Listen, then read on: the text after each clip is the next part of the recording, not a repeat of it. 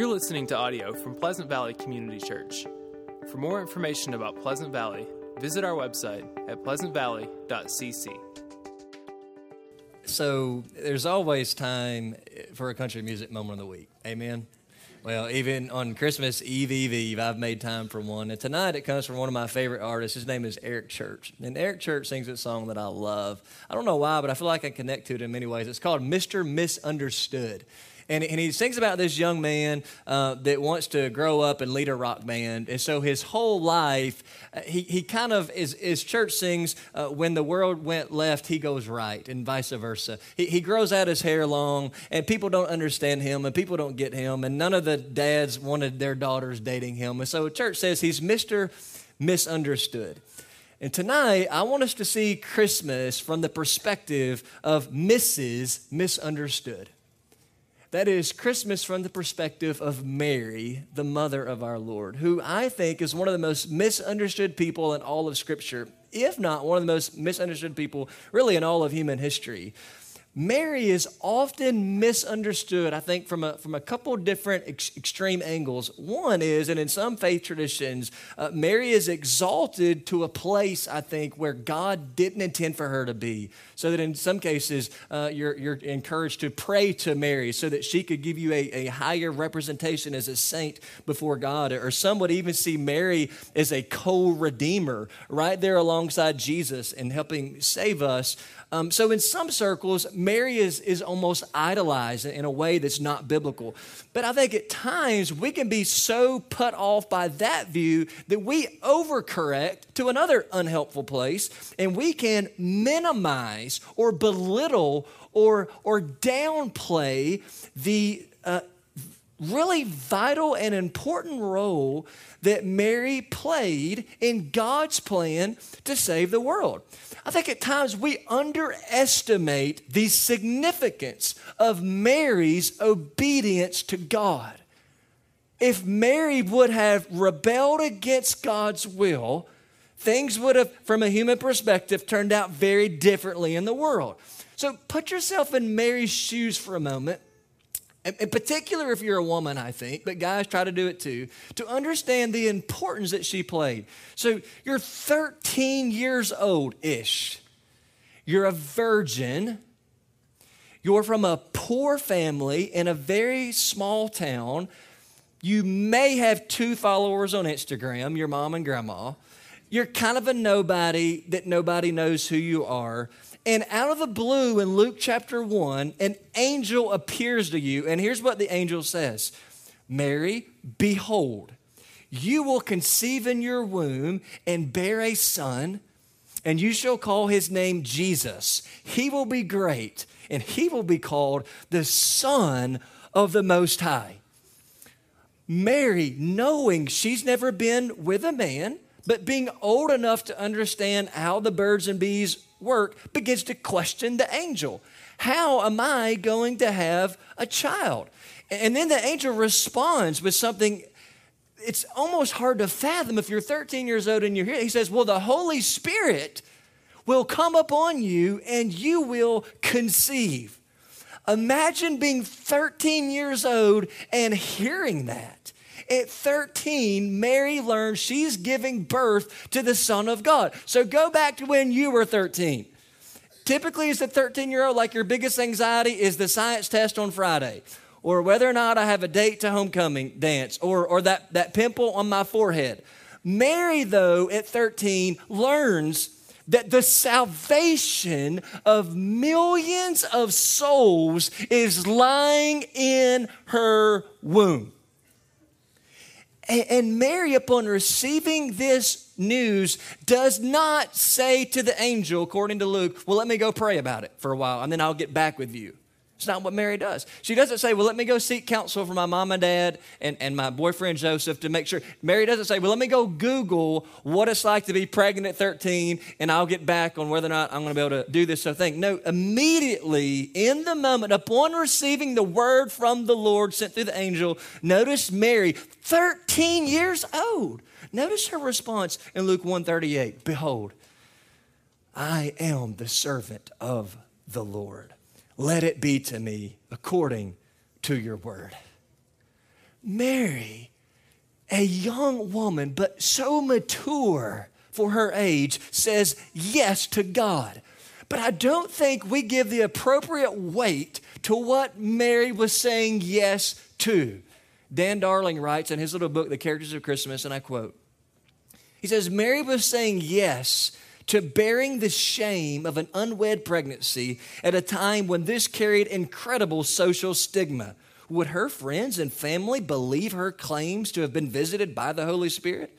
Would Joseph stay with her or put her away? We know the end of the story, but Mary did not. Mary was saying yes to raising the Son of God. It's hard enough to raise a fallen child, but imagine the burden of raising Jesus. Imagine her fear every time Jesus got a cold, or every time Jesus left the home to play with his friends, every time he picked up a sharp knife in Joseph's carpentry shop. Mary was saying yes to a lifetime of roller coaster emotions. She'd see Jesus feed multitudes, raise people from the dead, and walk on water, but she would also see him mocked jeered and taunted, even at times by his family and hometown friends. Mary would have to hold Jesus close, but Mary would have to let him go. So there's something incredibly courageous and godly about this young woman named Mary that we should not discount the significance she played in God's plan to save the world. Notice Notice the uh, level of affection and honor with which the scripture speaks about Mary. Luke chapter 1, verse 28, the angel speaks to her and says, Greetings, Mary, O favored one. The Lord is with you. And then in Luke 148, Mary is speaking and she says, Behold, for now on all generations will call me blessed.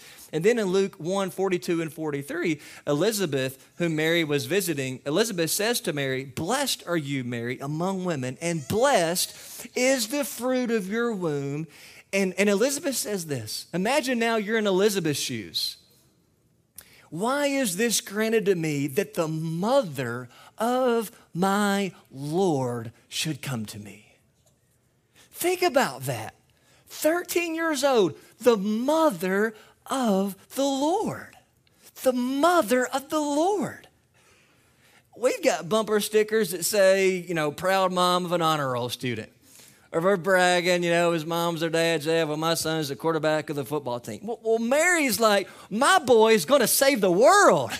like, tell your little spelling bee champion son to beat that. You know what I mean? It's like, but but even that, the, the burden Think about that. The burden of carrying the Son of God, the, the burden of carrying deity in your womb.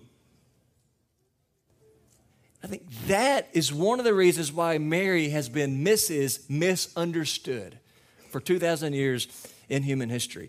So I want us to see Christmas according to Mary, and there's two angles that I think we misunderstand her. And the first is, is this Christmas, according to Mary, was not about Mary. Think about this. God, out of all of the women in the world at that time, chose one. He chose this young woman from an obscure town, from a poor family, whom nobody knew. And God chose Mary to be the one to give birth to the Savior of the world. So, from a human perspective, Mary would have had every reason to post a selfie on Instagram, right? And to draw all kinds of attention to herself. Hashtag giving birth to the Son of God. Like, that's a good way to draw a lot of attention to yourself, but that's not what Mary does. From the very beginning of learning her role in God's plan and redemption, Mary begins immediately to deflect the glory and the honor and the attention to God alone. Mary didn't make Christmas about her. Notice what she does in this famous song. She cries out to the Lord in Luke 146, right after she learns she's going to have the Son of God. 20 times in 10 verses, Mary says or refers to the name of God. She's getting attention off of her to heaven. Mary said, verse uh, 46, My soul magnifies the Lord. My spirit rejoices in God, my Savior, for he has looked on the humble estate of his servant. In other words, Mary's like, I'm a nobody. God chose me. For behold, from now on, all generations will call me blessed. For he who is mighty has done great things for me. Holy is his name. His mercy is for those who fear him from generation to generation. He has shown strength with his arm. He, that's God, has scattered the proud in the thoughts of their hearts. He has brought down the mighty from their thrones and exalted those of humble estate. He has filled the hungry with good things and the rich. He sent away empty. He has helped his servant Israel in remembrance of his mercy as he spoke to our fathers, to Abraham, and to his offspring forever. You see what Mary does? She could have and would have been very tempted to, probably, if we were in her shoes. Mary could have lived a very self absorbed life. Look at me. God chose me, not you. But, but Mary deflects the glory and the attention and the honor to God. And, brothers and sisters, I think in this selfie generation that we live in, there's a lot we can learn from Mary, isn't there? We don't exist to draw attention to ourselves. We exist to deflect attention and recognition to God and to God alone. Christmas isn't primarily about us. Kids, Christmas isn't mainly about the presents you're getting. Life isn't mainly about us. We are not the center of the universe, Christ is. All glory and honor and attention goes to Him. So anytime you have the opportunity, give glory to God. Paul says, whether you eat or drink or open up a Christmas present, give glory to God and to God alone. But not only that, this is one of my favorite parts of the Christmas story that is overlooked, I think. In Luke 1, Mary learns two things. A, she learns she's pregnant with God's son through the Holy Spirit. B, though, she learns her cousin Elizabeth is also pregnant and she's just a little further along in the pregnancy. As soon as Mary learns she's pregnant and her cousin is present, uh, pregnant, notice her response. Verse 39 and 40 of Luke chapter 1. In those days, Mary arose and went with haste into the hill country to a town in Judah, and she entered the house of Zechariah and greeted Elizabeth. Now, keep in mind, you learn in verse 42 that by this point, Mary's pregnant with Jesus. Verse 56 And Mary remained with Elizabeth, her cousin, about three months. And then she returned to her home. So Mary's 13 and pregnant, and she takes a hundred mile trip through the hill country to go see her pregnant cousin. This is not 2019. Mary was not driving uh, an SUV with, with uh, heated seats. She's not listening to Celine Dion Christmas CD, drinking her little special drink from the Starbucks. That's not what's going on here. Either on a mule or maybe a camel or maybe on foot, 13 years old and pregnant with probably morning sickness and all that comes along with that, she hikes through big, steep hills, Luke says, to go spend time with her pregnant cousin. And let's do the math on this. Elizabeth, we learned, was six months pregnant when Mary arrives. And then in verse 56, we see Mary stayed with Elizabeth three months. So we're assuming that Elizabeth carried to full term for nine months, which means Mary went and stayed with Elizabeth until Elizabeth gave birth to John the Baptist, which means Mary spent the first three months of her own pregnancy with the Son of God. Spent the first three months of her own pregnancy waiting hand and foot on her cousin, who is in the last few months of her pregnancy. And we know that in those last several weeks of pregnancy, sometimes people can get a little demanding. I wouldn't know. I'm just saying I've been told that from men at, at other churches. Uh, never this church. So, ladies, look. Put yourself in Mary's shoes. I think we forget. Yes, Mary is the mother of the Lord, but she was a human being. Just like every other woman, she was a human being, and she had real emotions and real feelings. And Mary's a first time mom and probably has a million things to do to get ready for the baby. She had to get the baby room painted blue. She had to go to uh, baby showers at the temple. By the way, imagine if you get an invite to Mary's baby shower. I mean, what the pressure? What are you going to buy? I mean, a pack and play from Target just doesn't quite seem appropriate for the Son of God. Like, what are you going to do there?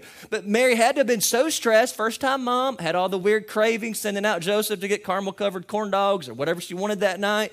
Had to order baby Einstein videos off the Amazon. She had so many things to do, probably morning sickness. But Mary, here's the point I'm trying to show us Mary, as an example, dropped everything dropped everything she was doing in the most important season in her life and she made time for her pregnant cousin and she served her for three months.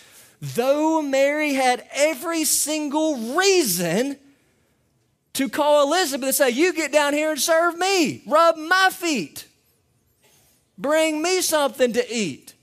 Mary had every reason to have the whole world revolve around her, but in humility, she puts others before herself and she models the Lord who was her son in her womb and the life he would live.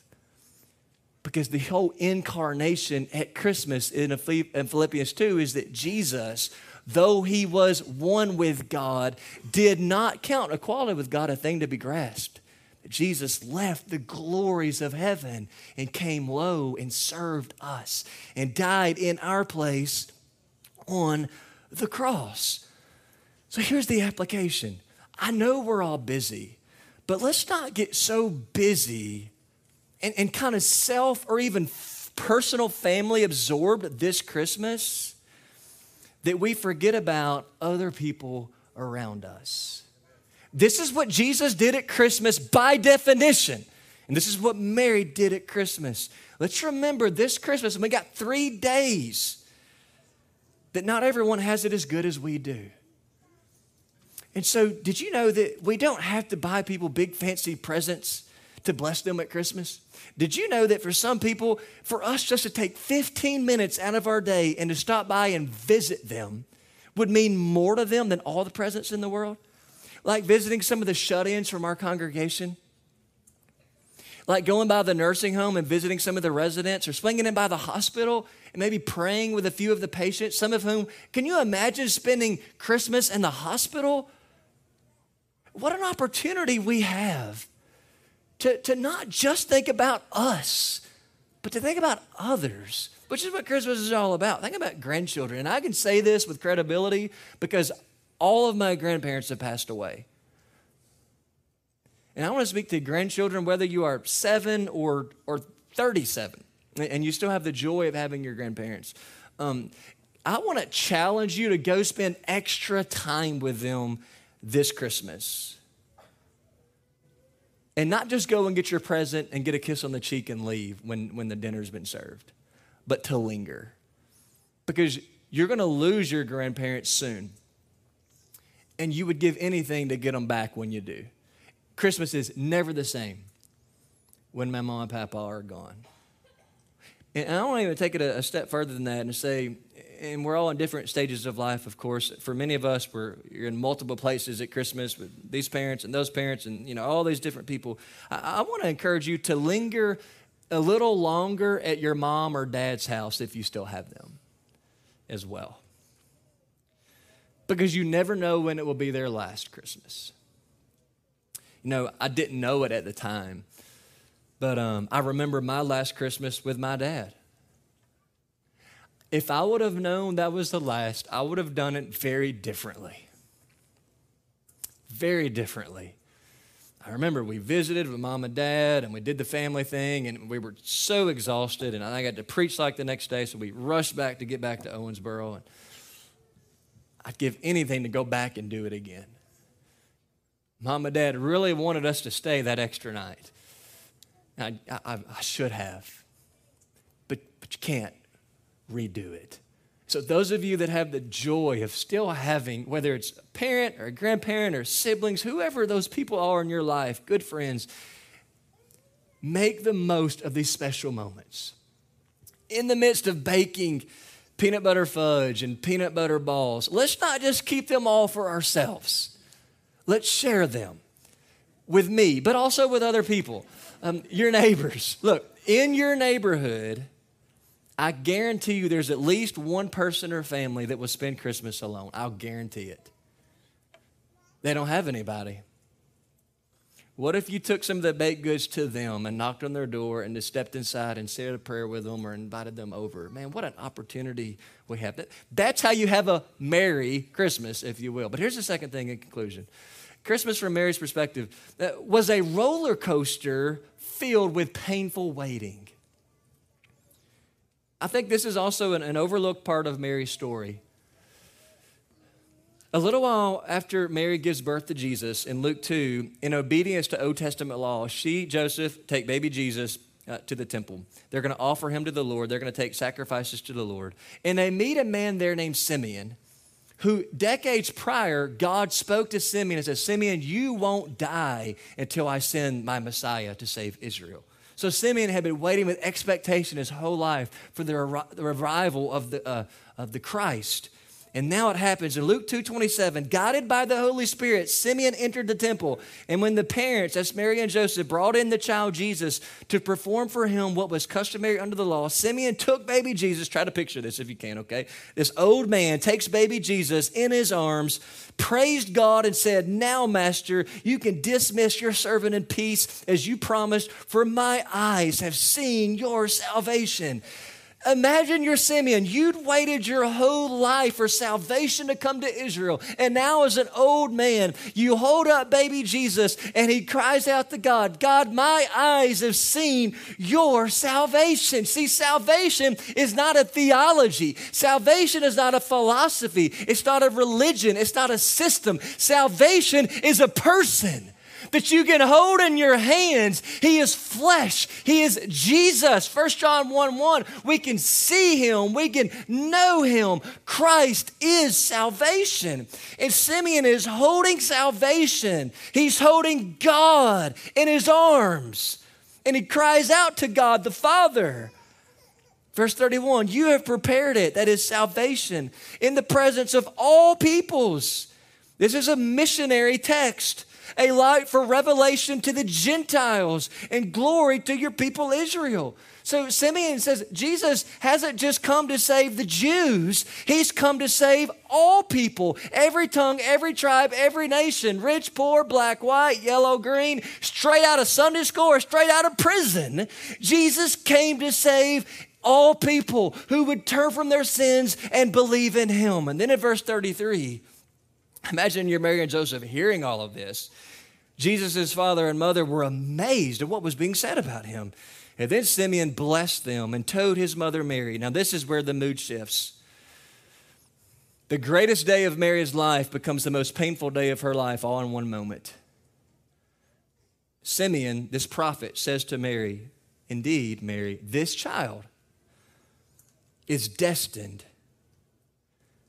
to cause the fall and rise of many in Israel and to be a sign that will be opposed. Now, moms can get very protective over their babies, rightly so. Somebody picks on them the, on the school bus or in the cafeteria, mama's going to make a little hike down to the principal's office. Mary is told from, from the very beginning of his life, her son will be opposed. And then he says in verse 35 Mary, a sword, look at the imagery here, a sword will pierce your own soul, that the thoughts of many hearts may be revealed. Mary's got all of these emotions going on. On one hand, think of the joy if you're Mary, the mother of Jesus. You're on a spiritual high, you're blessed by Simeon. But then the mood shifts, and this young mother is told in verse 34 that your child is destined to cause the fall of many, and he's going to be a sign that will be opposed. This is a prophecy of the death of Jesus. Moms, can you imagine any worse news than giving birth to a child only to be told this child will die before you do? And Mary is told this in the very beginning. Jesus will be opposed. Mary is told, some will worship your son, others will want him dead. Every mother's worst fear is that she will outlive her children. And I saw that in real life. I saw my grandmother bury both of her sons in a six month period. Grandma was, was 85 and buried both of her sons in their 60s. And I've never seen more pain in my life in a person's eyes I, when I saw my grandmother stand up out of her wheelchair and kiss her baby boys one last time in the casket. Something no mother should ever have to do. Remember, Mary is a human being just like us with real emotions. She loved the Lord, but she loved her son.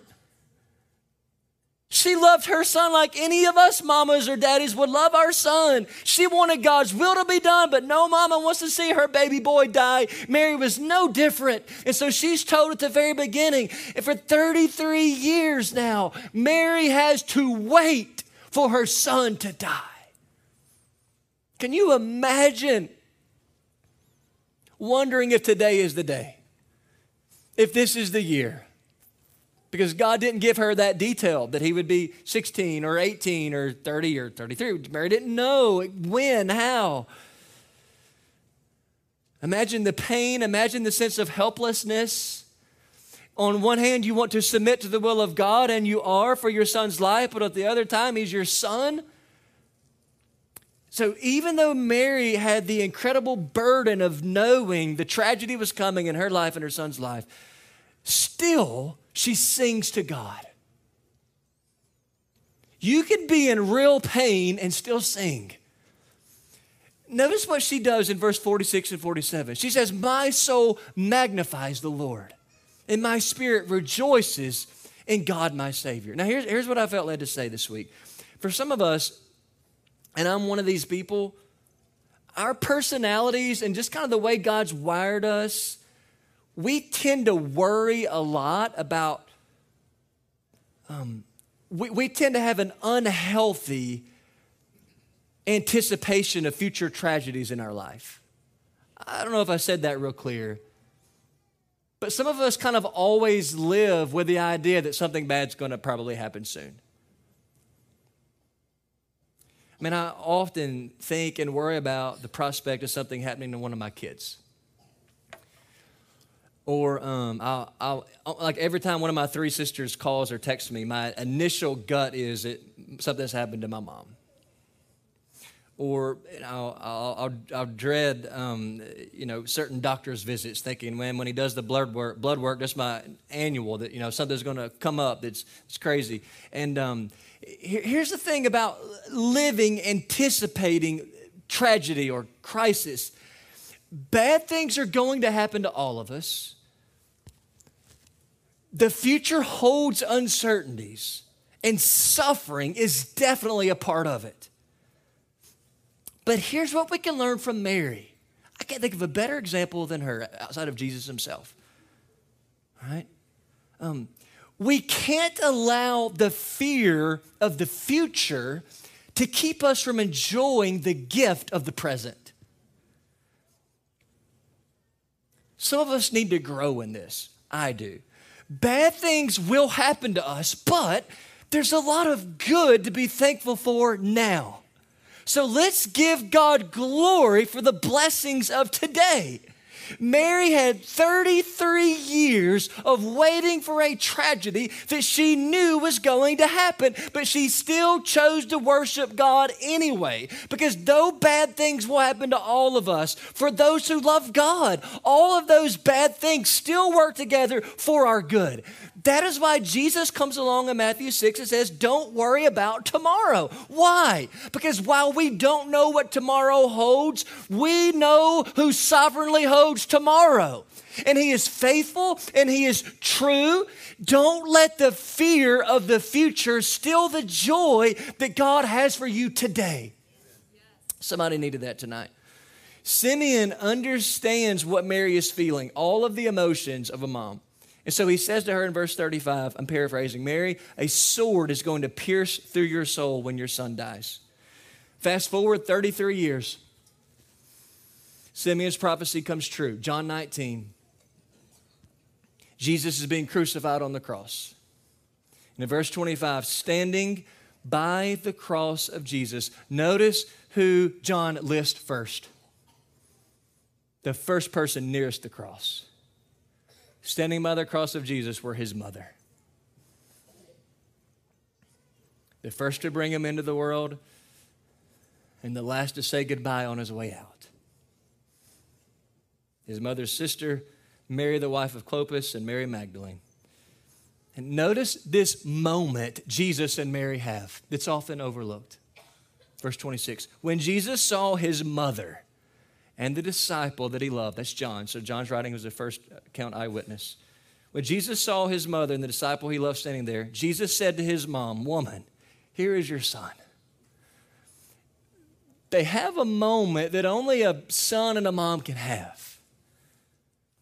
Mary, who 33 years earlier held this baby boy in swaddling clothes and rocked him to sleep, is now watching him hang from a tree. And, and again, Mary's got that motherly instinct in her. But, but she can't save him this time. She can't wipe the blood from his knees this time. She can't hold him and soothe him to sleep this time. And Mary, for the first time, felt that sword that pierced the soul that Simeon told her was coming. And, and so Mary stands in the middle of the most tragic and yet the most glorious moment in human history. Mary knows that while her son is suffering and dying, she knows that her son and his story would not end in tragedy the story of Jesus contained a disaster, but it wouldn't end in disaster because three days later, this Jesus would come back from the dead. The story of Christ does not end on a bloody cross. The story of Christ culminates in an empty tomb. So, yes, Jesus was born to die at Christmas, but he wouldn't stay dead for long. The hope of Christmas wasn't just a cross, it's an empty tomb. And the hope of Christmas tonight and the hope of salvation is for anyone in this room that if you will turn from your sins and believe in Jesus, you will be saved and you will be forgiven, no matter what you have done, no matter how many crimes you've committed, no matter how many times you've been incarcerated, no matter how many affairs you've had, no matter what you've done. The blood of Christ is greater than all of our sin, but you must repent and you must believe. You don't go to heaven just because you show up to a Christmas service. You only see heaven because you turn from sins and believe in the Lord Jesus Christ and you follow him. Many of you tonight are religious, but you're not saved. And tonight, the Lord Jesus is inviting you to denounce your own life and to surrender to his. Let's bow. Jesus, I pray that through the power of your gospel, you would awaken any heart, God, that has been dead towards you, or sleepy towards you, or complacent towards you. Spirit of God, we invite you on this uh, three days before Christmas to come mightily and move among us.